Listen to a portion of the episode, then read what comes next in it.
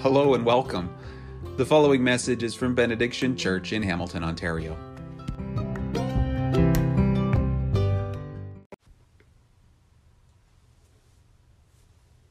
Well, as we continue our study of the woes this morning, I think every kid over three can understand what the Pharisees are doing wrong. Kids, imagine, okay, you're at the playground and there's a bunch of kids around you, and some of those kids ask, Hey, do you want to play grounders? Now, how many how many of you have played grounders before? Yeah, of course. Okay, I think all of you have played grounders. Great. So just imagine you and these kids, you start playing grounders and everything's fine for like 15 to 20 seconds. But your rules are a little different from their rules. You play a little bit differently than they they do and it's not like your way is better and or your way is worse, but it's just different. And one of those kids, little Timmy, he steps in and he kind of takes over. He becomes a little bit bossy because he doesn't like your rules. And suddenly you're all in an, this argument where you're like, I'm not it, she's it. No, he's it. No, and no, I'm not. And my feet weren't on the ground, or you were peeking, you didn't have your eyes closed. On and on and on. And so there's this argument. And sometimes maybe you even are able to sort it out, but sometimes, like, that's the end of the game. How many of you have ever experienced something like that in a game of grounders?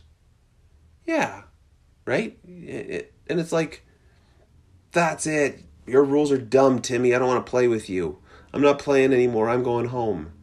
And Timmy ends the whole thing by saying, Yeah, well, I win. How many people, how many of you kids ever have had that happen to you? Has that ever happened to you when you're playing at the park? Now, fundamentally, the Pharisees that Jesus is talking to have done exactly the same thing as that kid Tim- Timmy.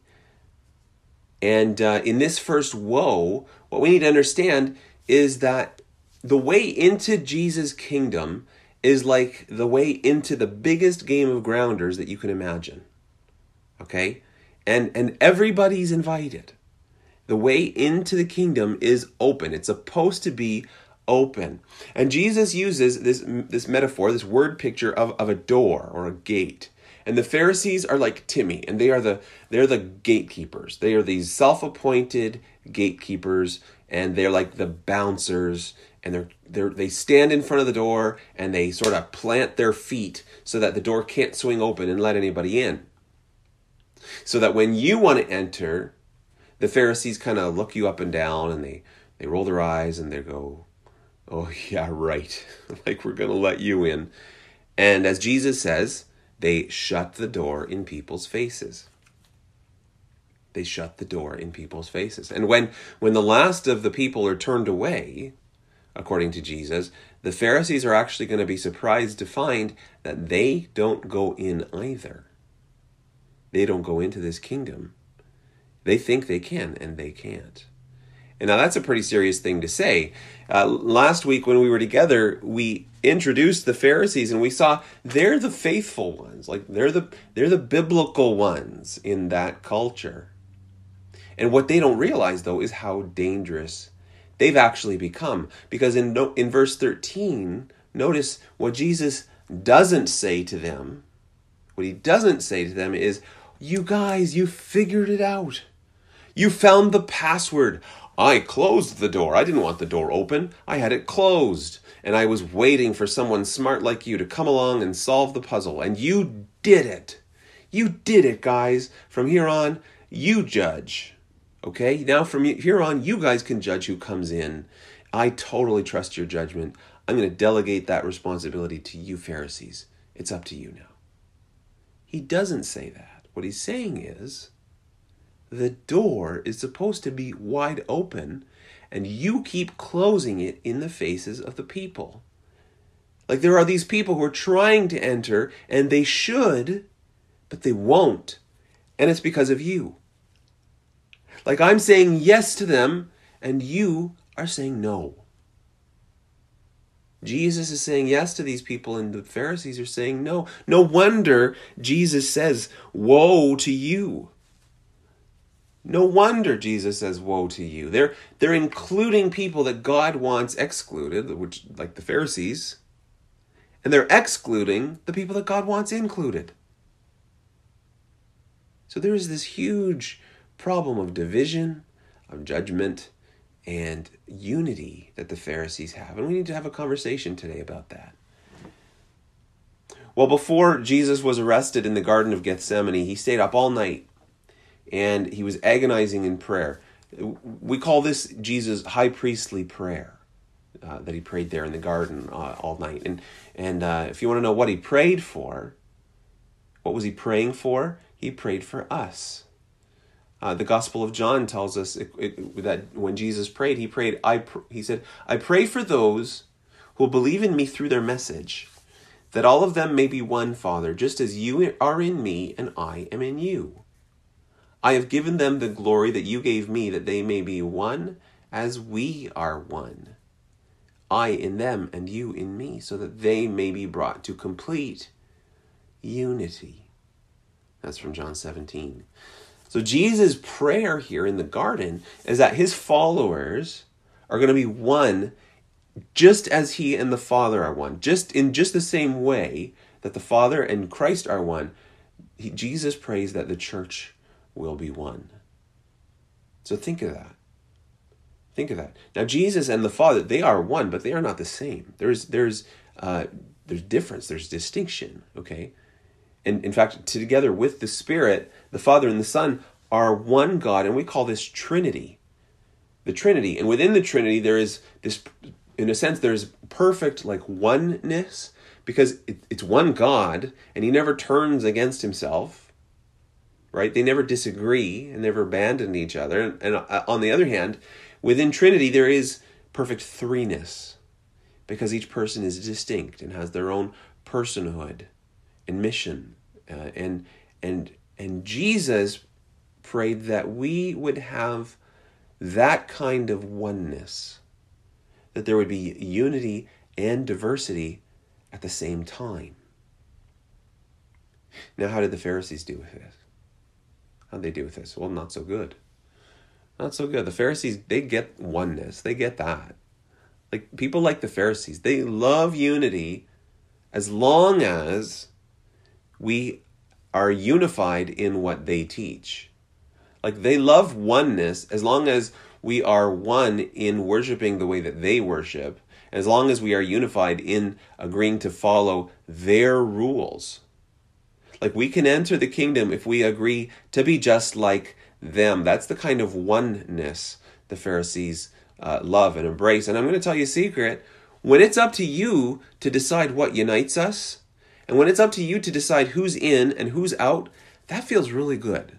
Like that kind of power and control and and that that level of, of discretion and judgment, that that feels great. But I gotta tell you, that's not unity. That's not unity. I, in fact, I'm pretty sure that's the definition of a cult, but it is not the way of Jesus. It's not the way of Jesus. Now let's let's pause here for a minute. Let's do let's think of this as a bit of an experiment. Okay, this will be fun. This is a kind of a unity checkup. Okay, I'm gonna ask us a few questions.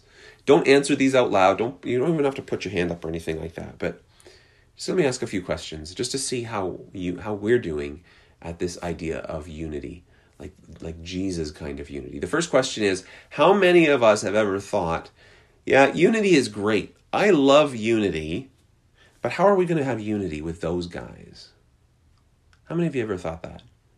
I mean, another way you might ask or might say it or express it is like is to say, yeah, we can have unity once those guys smarten up and start taking the Bible as seriously as we do. How many people have ever said that? Okay, second question. Second question. How many of us have a Christian friend whose beliefs or maybe their traditions, uh, maybe they're even their theology, okay, there, there is, is just kind of it's kind of different from your own and you're actually glad that they're not part of this church. Eh? like when they told you when you when you uh, you know when you think about having them as part of this community and and they're not, you it just occurs to you like wow we really dodged a bullet on that one. Like thank goodness. How many of you have felt that? Yeah. Some, some of you have that friend. Some of you might be that friend for, for other people. Um, third question, though, imagine this Imagine a new neighbor moves in a couple of doors down, All right, they move onto your street, a couple of doors down, and it turns out that they're followers of Jesus.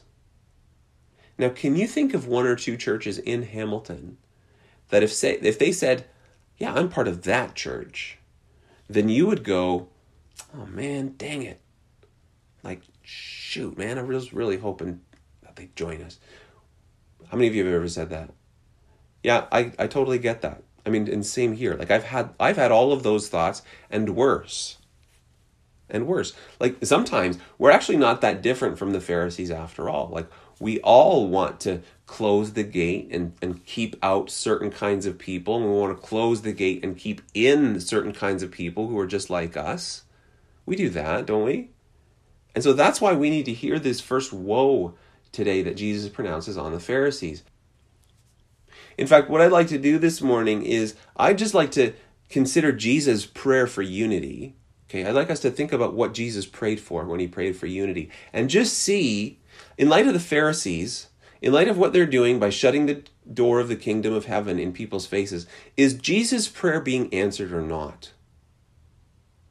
Like, is are the Pharisees just doing too much harm to the body of Christ, or is Jesus' prayer being answered? So, spoiler, I actually think it is. I think it is being answered. I think God is answering that prayer. In fact, I want to share a few reasons why that's true. I want to share a few reasons why I'm pretty sure the church is going to be okay. All right? In fact, today, think of these as three reasons why we should thank God that our unity is up to Jesus and not up to the Pharisees. All right? Three reasons we can thank God that our unity is up to Jesus and not up to the Pharisees. And we're going to stick with this uh, body metaphor, and, uh, and and and as we do, I think like I'm pretty sure Jesus would want us to know first of all that Jesus is okay with some scars on the body. Jesus is okay with there being some scars on the body. Now, in the earliest days of the church, the church was was attacked from from outside, and the empires did all, all they could to to crush the church. And they came close sometimes. And there were seasons when the church suffered terribly from, from persecution and martyrdom, but, but thank God the church survived. And today, the church has some scars from, from that season, from, from that period. The church has some scars, okay? But it's also true that some of the scars on this body are self inflicted. They're self inflicted. What do I mean? Well, we don't actually have to go too far back to find Christian people involved in horrible, evil things, like the sorts of things that taught the culture to believe that the church is evil. Like maybe you've even been asked by friends of yours, how can you be part of the church? How could you want to belong to something that is responsible for so much harm? And and and these you know these friends they friend these people they they might raise examples like colonialism or the the residential schools in Canada or the Jim Crow laws in the US or conversion therapy. They might, they might raise any of these examples which were defended at the time on biblical grounds. They were defended according to scripture. And and and you might want to distance yourself from these these people or distance yourself from these arguments or ideologies, and you might say, well, those weren't real Christians. You see, a, a real Christian would never do that. And except, like, they were. They were real Christians. At, at least they thought so. You know, they thought so. And, and, and not for a second do I want to minimize the evil of what happened, okay? But I would just point out that if you and I say that those guys weren't real Christians, that's actually the same thing that the Pharisees did. Like, if we shut the door on everyone who embarrasses us, or sins different from us, or sins worse than us, it's actually the same problem. And, and, and rather than disassociating ourselves from those parts of the body, I think that we would do better to treat these as self inflicted scars. These are self-inflicted scars, and and and we would we had better not hide them. We had better not hide them. Like you do remember, of course, that when, when Jesus was resurrected, his resurrected body had scars on it, right? Now, he didn't have to keep them, but he did. Because those scars preach the gospel. And the, the apostle Thomas, he at one point he was he doubted, he wouldn't believe until he could put his, until he could look on Jesus with his own eyes and, and put his fingers in the wounds. So once one day, uh, Thomas sees Jesus, he, he saw the scars, he touches them, and Thomas says, My Lord and my God. My Lord and my God. And he becomes convinced because the scars preach. The scars are, are, are a sermon that says, Look at what was done to him, and yet he lives. Well, in the same way, the church has scars. The church has permanent, nasty scars, okay? And some of those scars are from ways that the church suffered, and hopefully the world sees those scars and says, Look at what was done to them, and they are still here. Who is this Jesus? Okay. And, and, and some of those scars, though, are self inflicted. They're, they're like a, a permanent reminder of what happens when we take our eyes off of Jesus. And, and those scars are very visible. And those scars preach. And hopefully, the world sees those self inflicted scars and says, Look how much they have been forgiven like, who is this Jesus? If he has room for them, if he can forgive them, maybe he can accommodate me, maybe he can accept me and forgive me after all. And so it seems to me the Pharisees close the door on people with scars, but Jesus doesn't. Jesus can handle scars. He can handle scars, and, and, and the church, the body of Christ, has a ton of scars. And so we should be glad that our unity isn't up to the Pharisees, but it's actually up to Jesus. Well, another another reason we can thank God that our, our unity is up to Jesus and not up to the Pharisees is because it's actually okay that the body has some joint pain.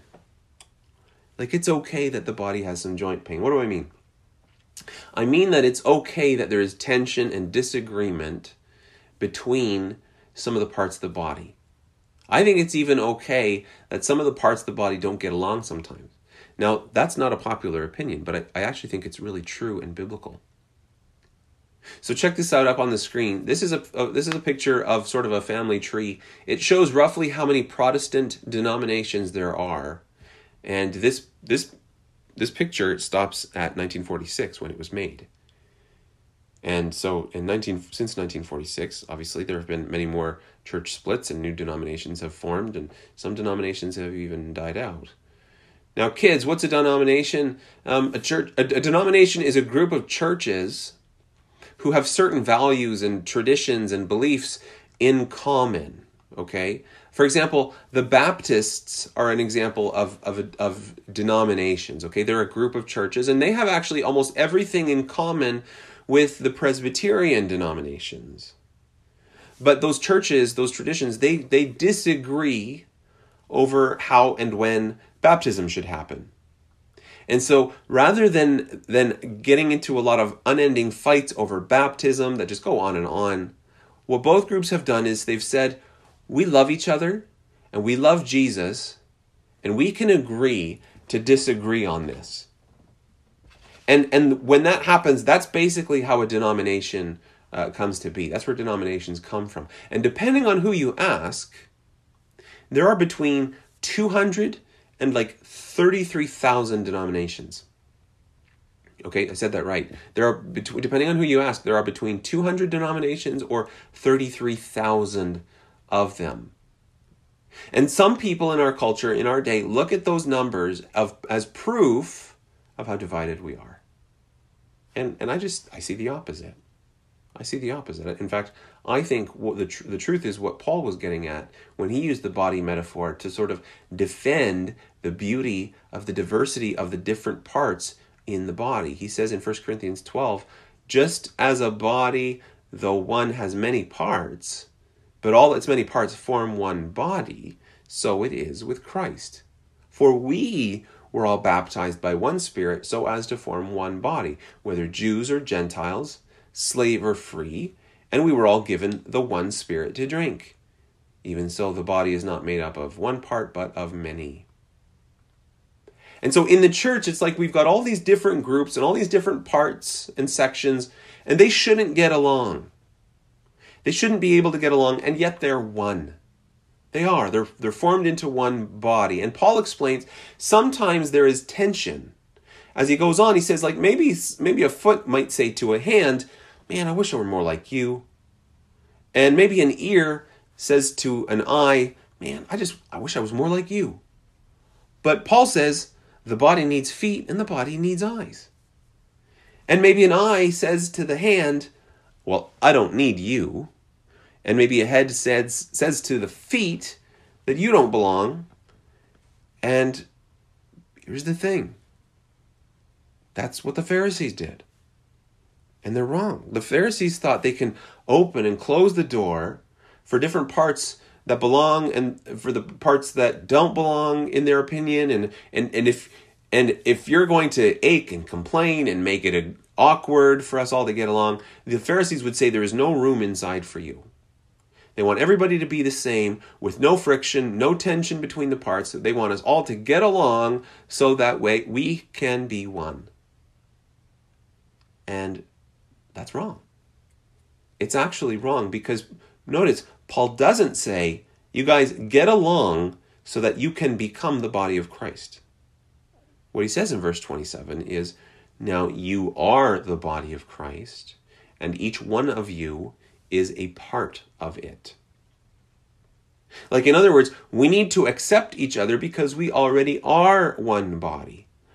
Like, tension and discomfort between the parts is assumed in Paul's mind. He, he assumes that there's tension and, and discomfort and pain and friction. Like, it's normal. Of, of course, there is. Like, what else would we expect?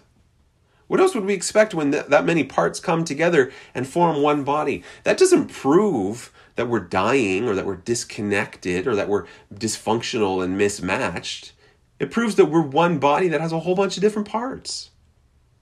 Listen, if we weren't one, it wouldn't hurt. Let me say that again. If we weren't one, if the church wasn't one, then it wouldn't hurt.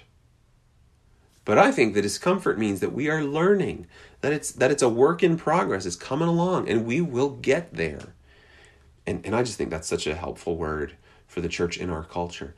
Okay, the kingdom is messy and there's tension and there's disagreement and and that's how we know that it's real. Now the Pharisees they have no time for that. But but it's not up to them, it's up to Jesus. And that's good news. In fact, I'm going to go a step further and I'm going to say maybe the greatest reason that we can thank God that our unity is up to Jesus and not up to the Pharisees is because it's okay that some of the parts have even been amputated. All right? It's even okay that some of the body parts have been amputated. Now, you know what an amputation is?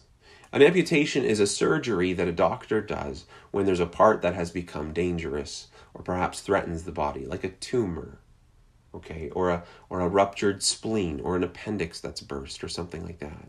You you operate to remove those parts. It sort of reminds me of a scene in, in one of my favorite movies, True Grit. Have you guys seen True Grit before? So good. I think it's in my top 10. But anyway, the main character is a, is a young girl named Mattie, and she's bent on revenge. And uh, one at one point, her quest for revenge has her in the desert, and she falls into this cave of rattlesnakes. And one of those rattlesnakes actually bites her on the hand. And the venom from the snake bite starts to spread from her hand through her body. And if it reaches her heart, of course, well, she'll die. Then the hero comes and he finds her. His name's Rooster Cogburn. He he uh, he finds her and he sucks out some of the poison from her hand and he he uh, you know he takes the poison into his own body and he spits it out and he puts her on horseback and he races through the night on horseback to help get her to a doctor who's able to save her life. But the doctor's only able to save her by amputating her arm because the poison had spread from her hand up her wrist through her arm coming up to her shoulder and and it was so full of poison it had to come off like for that doctor it was a choice between her arm or her life And they made the right choice. They chose her arm. So she had her arm amputated because it was so full of poison so that she could live. And it seems to me that from time to time the same thing happens in church world. It happens to the body of Christ. When when it does and a part is amputated, it is because Jesus has judged, Jesus has decided that it was necessary for the good of the body to keep something from spreading that would harm the rest of the body. In fact, in John 15, Jesus uses a different metaphor, not a body, but of a grapevine with branches. And what he says there in John 15 is, he says, I am the true vine, and my Father is the gardener. He cuts off every branch in me that bears no fruit, while every branch that does not, pardon me, while every branch that does bear fruit, he, he prunes so that it will be even more fruitful. Do you hear that? Branches that bear no fruit get cut off. Branches that do bear fruit are pruned, have little pieces cut off of them so that it'll be even more fruitful. Now, I don't know about you, but if there's a part of me that isn't fruitful or isn't helpful to my system, I would way rather lose that part than lose my entire body, than lose my entire life. Wouldn't wouldn't you? Wouldn't you agree with that? And so think, the Pharisees, they stand at the guard, the, pardon me, they stand at the gate and they say, all right, hang on a second here. And the Pharisees are like, hold on, guys. On the other side of this door is the kingdom of heaven. Like, do you get that? The one kingdom of heaven. There is no room in here for a disfigured, misshapen body like yours. So why don't you take your missing hand and your missing foot and you take your cane or your crutches and you, you beat it because we don't need your kind here. That's what the Pharisees say. But Jesus says that if we've had parts cut off, that doesn't prove that we're evil. It doesn't prove that we're unfaithful. It might mean that. It might mean that he's he's cut those parts off because we're not fruitful or because there's a poison in it that's spreading. It might be that. But it might also just mean that we've been pruned we've been pruned. And I think this is such good news. I think I like I know of a lot of Jesus followers who have been through a process like this where like where they had to learn to discard beliefs that were untrue or that were unhelpful. And there's pain in that. There is pain in leaving behind traditions that are actually untrue or unhelpful. I, I, can I can appreciate that. I can empathize with that. I, I know churches that have been through this. I know churches that have been pruned of of members or pruned of families or pruned of groups of families and it was painful. Every time it was painful to the people in the church and to the leadership and to the pastors. It was it was always painful. But thanks to Jesus, we will enter his kingdom. And maybe we'll be limping all right. Maybe we'll be hobbling along. Maybe we'll be missing a couple of fingers. Maybe we'll be missing an arm, but we will have been fruitful and whole in Him and alive in Him. So, so what we're seeing here is that Jesus won't reject us just because we're wounded or just because we've made mistakes, even if the Pharisees do. And he doesn't give up on the body, even though we've got all kinds of aches and pains between the parts.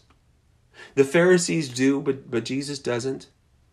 And, and Jesus doesn't turn away the, the church just because the church is covered in all kinds of scars. The Pharisees do, Jesus does not. And I think of Jesus in the garden again, and I hear his prayer that, that we'd be one, though many, and that we'd be many, though, though one. And it seems to me like that prayer was answered. Yeah, like honestly, it's it's not things aren't as great as they could be, but it's also not as bad as it could be either. Isn't that right? The the church is one, though we are many, and and we have scars and aches and wounds to prove it. And the church includes all kinds of people and churches that aren't supposed to be able to stand each other. We're not supposed to be able to get along, and, and sometimes we don't. And we're still one. And there are all these parts that are, seem like a totally weird fit. Like these churches or groups are totally weird, doing things we would never do in our context, but it works for them and it actually supports the work of the body in their context. And, and the reason it works is because even though we are one, we are also many. And it makes me realize no wonder Jesus got so upset at the Pharisees. No wonder he got so upset. He's, he's trying to open the door to the nations, and all they want to do is close it. So, so listen to Jesus' warning, okay? The Pharisees in the church need to stop telling Jesus who he can and can't let into his kingdom. Let me say that again. The Pharisees in the church need to stop telling Jesus who can and can't enter his kingdom. And the last thing that we want to do, the last thing that we want to see happen is that we would be on the other side of that door saying no to anybody to whom Jesus has already said yes. That's the last thing we want. Well, near the end of our Bible, we have this picture of Jesus, and he's standing outside of a house. And, and and you would be familiar with this with this metaphor Jesus standing outside the door and knocking. This time it's him who's knocking on the door. This comes from Revelation chapter three, and and with this I close. In in Revelation three twenty, Jesus says, "Here I am, I stand at the door and knock. If anyone hears my voice and opens the door, I will come in and eat with that person, and they with me." if they hear my voice and open the door. Okay? Now, isn't is it not mind-blowing that Jesus knocks? What's Jesus doing knocking? He is Jesus. He doesn't have to let a door stand in his way. He can blow that door apart into splinters if he wants, and he can knock all the walls down and reduce them to atoms if he wants to. And think of today's woe where you've got Pharisees who had shut the door of the kingdom in people's faces. And imagine what it's like if there's a Pharisee on the other side of that door when Jesus is knocking. So Jesus knocks on the door, and a Pharisee whispers through the through the door, "Hey, what what's the password?" And Jesus goes, "I I'm I'm Jesus."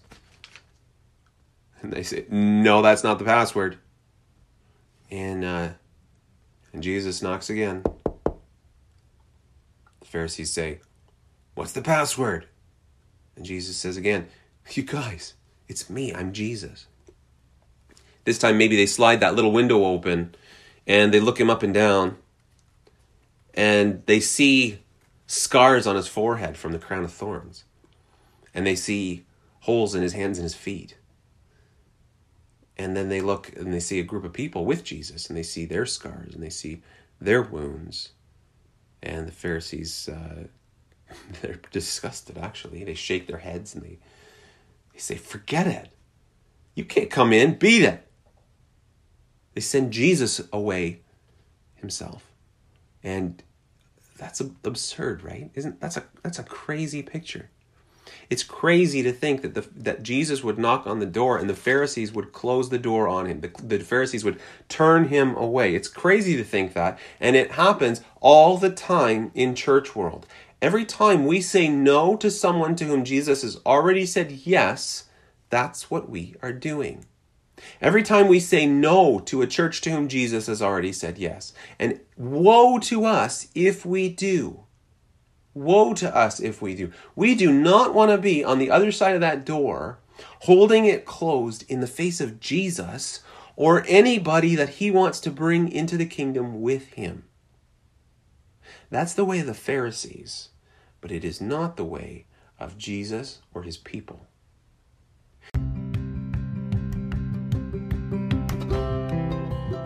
Thanks for listening to this message from Benediction Church in Hamilton, Ontario.